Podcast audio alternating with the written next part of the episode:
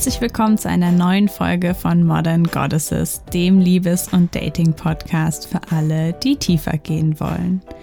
Mein Name ist Elena Inka und in der heutigen Folge geht es darum, was eigentlich passiert, wenn wir uns verlieben und was wir tun können, um sicherzugehen, dass es sich dabei um einen würdigen Kandidaten oder eine würdige Kandidatin handelt. Du kennst das vielleicht.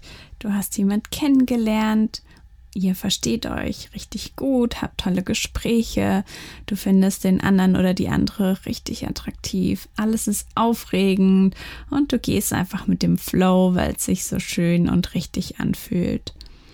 Und nach einer Weile stellst du dann fest, dass deine Gedanken sich ganz schön viel um diese andere Person kreisen, dass du kaum noch Appetit hast, du schläfst weniger, was dir aber völlig egal ist und irgendwie ist da auch so eine ganz schön große Sehnsucht und so richtig glücklich und entspannt bist du nur, wenn du mit dieser anderen Person Zeit verbringst. Und spätestens dann wird dir klar, ich glaube, ich habe mich ganz schön verliebt. Und das kann eine wunderschöne Erfahrung sein, wenn die andere Person genau das Gleiche empfindet.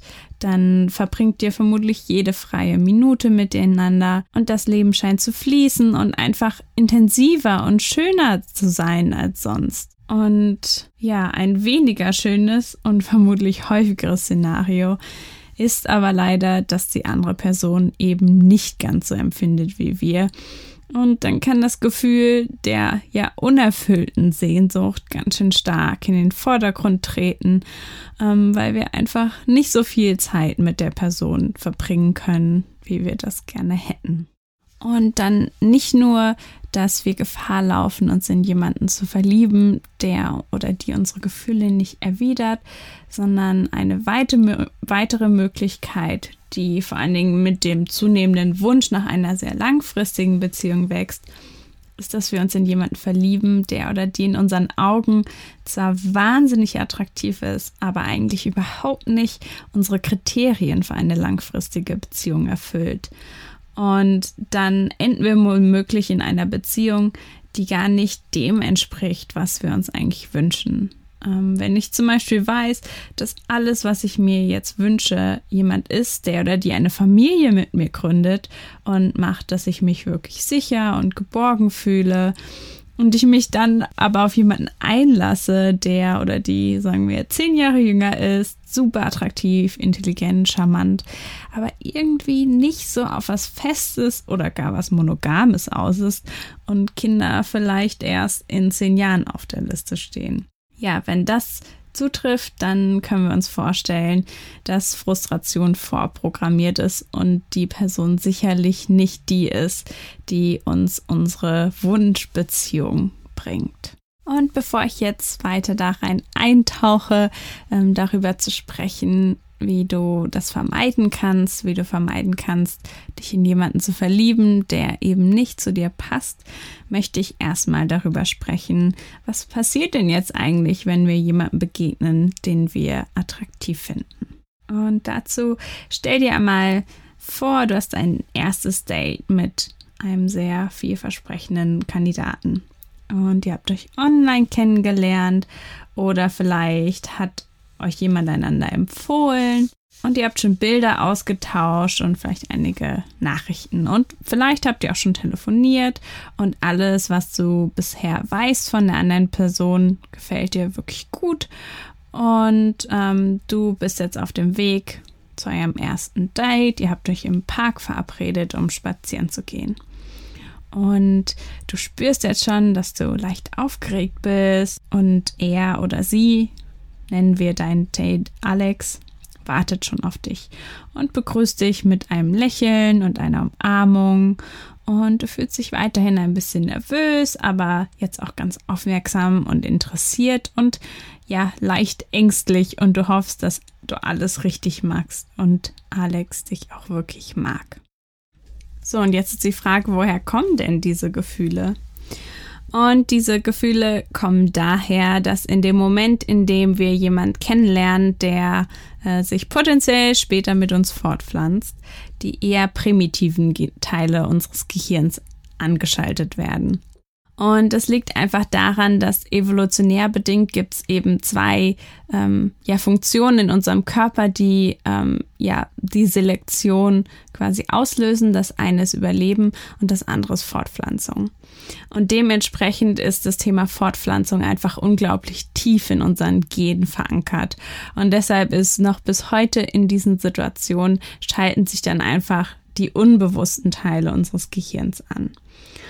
Und dieser Teil unseres Gehirns sorgt dann dafür, dass ein Hormon- und Neurotransmitter-Cocktail ausgeschüttet wird.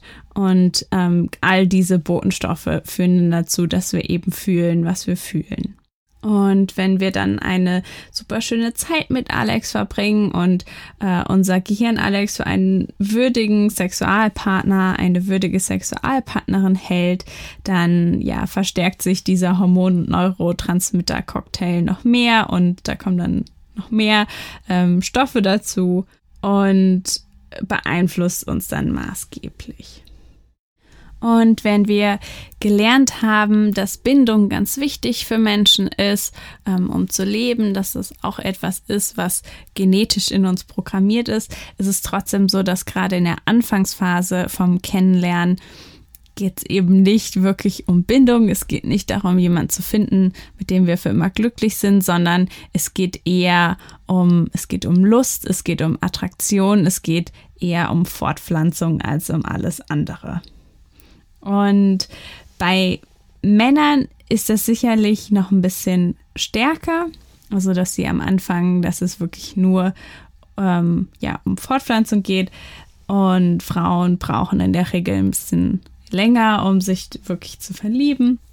Aber insgesamt laufen diese neurochemischen Prozesse bei allen von uns ab.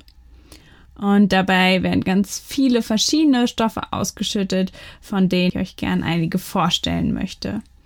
Und das erste ist Dopamin. Das ist der Botenstoff, der uns mit Freude und Wohlgefühl erfüllt.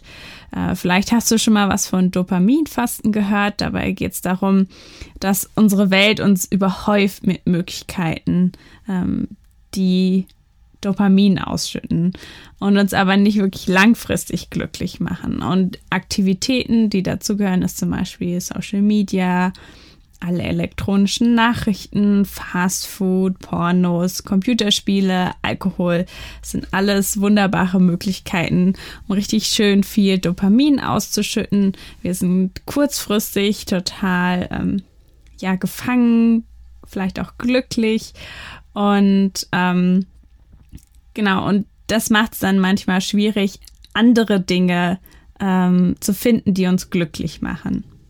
Weil eben unsere ähm, Rezeptoren so überstimuliert sind und so viel Dopamin ausgeschüttet wird. Und deshalb gibt es das sogenannte Dopaminfasten. Ähm, das bedeutet dann eben eine Weile auf all dies zu verzichten, damit unsere ähm, Rezeptoren wieder sensibler werden und wir Freude aus Dingen schöpfen, bei denen eben etwas weniger Dopamin ausgeschüttet wird, die uns aber langfristig glücklicher machen, wie zum Beispiel spazieren gehen. Und das war jetzt ein kleiner Ausflug, aber genau dieser Botenstoff wird eben auch ausgeschüttet, wenn wir uns verlieben. Und dann sorgt er dafür, dass wir uns gut fühlen, wenn wir an die andere Person denken und einfach immer mehr Dinge wollen und uns Essen und Schlaf ähm, ja eher nicht mehr so wichtig sind. Dann gibt es noch einen weiteren Botenstoff, das Noradrenalin. Ähm, ja, das führt zu einer Ausschüttung von Adrenalin. Und das ist der Grund, warum wir dann beim ersten Kennenlernen nervös sind, warum wir Herzklopfen haben, aber auch warum wir so aufmerksam und ängstlich sind. Und ähm, das Noradrenalin nimmt ab, wenn wir die andere Person besser kennen und uns etwas sicherer fühlen. Und dann ein dritter und ja, wie ich finde, sehr interessanter Botenstoff ähm, ist das Serotonin, das ja eher komplexere Funktionen übernimmt und auch noch nicht komplett verstanden ist. Und was vielleicht interessant ist, ist, dass Menschen mit Depression oder Zwangsstörung haben oft einen, ähm, ja, einen Serotoninmangel, also einen niedrigen Serotoninspiegel. Und aber auch bei Menschen, die sich verlieben, sinkt der Serotoninspiegel und normalisiert sich dann erst wieder nach ein bis zwei Jahren. Und jetzt die Frage, wie hängt das denn zusammen? Und es ist so, wenn wir nicht genug Serotonin haben, dann entsteht eben ähm, ja eine Art Verlangen, das verspricht, dass wir uns besser fühlen, ähm, wenn irgendwas Bestimmtes passiert. Und bei Zwangsstörungen, finde ich, kann man sich das gut vorstellen, sind wir gezwungen, eine ganz bestimmte Tätigkeit auszuüben. Und beim Verliebtsein müssen wir dann unbedingt in Kontakt mit der anderen Person treten. Also es ist dieses Verlangen, die andere Person zu sehen, dass das die einzige Möglichkeit ist, damit wir uns besser fühlen. Und das führt dann aber auch dazu, dass zum Beispiel Menschen, die Medikamente ähm, gegen ihre Depression nehmen, das sind oft ja Serotonin-Wiederaufnahmehämmer. Das heißt, dieses Medikament sorgt dafür, dass der Serotoninspiegel in die Höhe ähm, geht, so dass sie quasi einen normalen Serotoninspiegel haben. Und dann ist aber das Problem beim Dating, dass wenn sie sich eigentlich ja, oder wenn sie sich verlieben sozusagen, dann sinkt ihr Serotoninspiegel aber nicht ab. Und dann haben sie trotzdem, wie alle anderen auch, Glücksgefühle und Aufregung von Dopamin und Noradrenalin. Aber wenn sie dann die Person quasi nicht mehr sehen, nicht mehr mit der Person ähm, am gleichen Ort sind, dann spüren sie nicht dieses dringende Verlangen, die Person wiederzusehen. Und das kann dann halt so ein Gefühl hinterlassen von, ähm, ja, es ist schön, wenn wir uns sehen, aber wenn wir uns nicht sehen, eigentlich, meh, vielleicht war es doch nicht die richtige Person.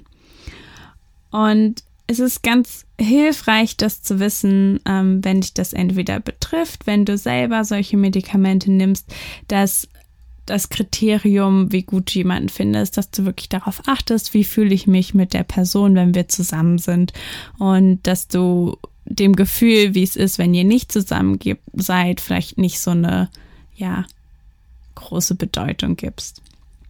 Und gleichzeitig, wenn du jemand bist, der jemanden datest, ähm, auf den das zutrifft, einfach zu wissen, ähm, dass diese Person dich wahrscheinlich nicht so sehr vermisst, wenn ihr getrennt seid. Und es gibt auch noch viele andere Botenstoffe wie Östrogen, Testosteron, Oxytocin, Vasopressin, ähm, ja, die in diesem ganzen Prozess eine Rolle spielen. Aber da erspare ich euch jetzt die Details. Und jetzt ist die Frage, wenn der primitive Teil meines Gehirns einfach übernimmt und mich mit einem Drogencocktail vollpumpt, was kann ich denn dann überhaupt gegen tun? Und das ist eine sehr gute Frage. Und die erste Antwort ist, dass das Bewusstsein über diesen Prozess, über diesen Cocktail schon mal der erste Schritt ist, das Ganze etwas objektiver zu sehen und einfach mal einen Schritt zurückzutreten. Und kannst du dir bewusst werden, dass du all diese Gefühle eben nicht hast, weil die andere Person der oder die Partnerin deines Lebens ist, sondern einfach weil da Attraktivität ist und ähm, Attraktivität hat, wie du vielleicht noch aus Episode 2 weißt, ähm, viel damit zu tun, was uns vertraut ist und mit unseren inneren Mustern, aber auch mit biologischen Faktoren wie Gesichtssymmetrie, Geruch und vielen anderen. Und nicht unbedingt dafür, dass diese Person dafür geeignet ist, unser Lebenspartner zu sein. Und es gibt eine Sache, die naja, uns rettet oder glücklicherweise dauert es einfach meistens eine Weile, bis wir uns verlieben. Und die Wahrscheinlichkeit, dass wir uns verlieben, steigt einfach mit der Menge und Qualität an Zeit, die wir miteinander verbringen, mit der Tiefe unserer Gespräche und aber auch der körperlichen Nähe, die wir teilen. Und was ich dir deshalb sehr empfehle, ist dir deinen potenziellen Partner, deine potenzielle Partnerin erstmal genauer anzuschauen und herauszufinden, ob es eben wirklich das Potenzial für die Beziehung gibt, die du dir wünschst, bevor du ganz viel Zeit und Nähe mit dieser Person teilst. Und ich möchte mich auch nicht dagegen aussprechen, deine Sexualität so frei auszuleben, wie du möchtest.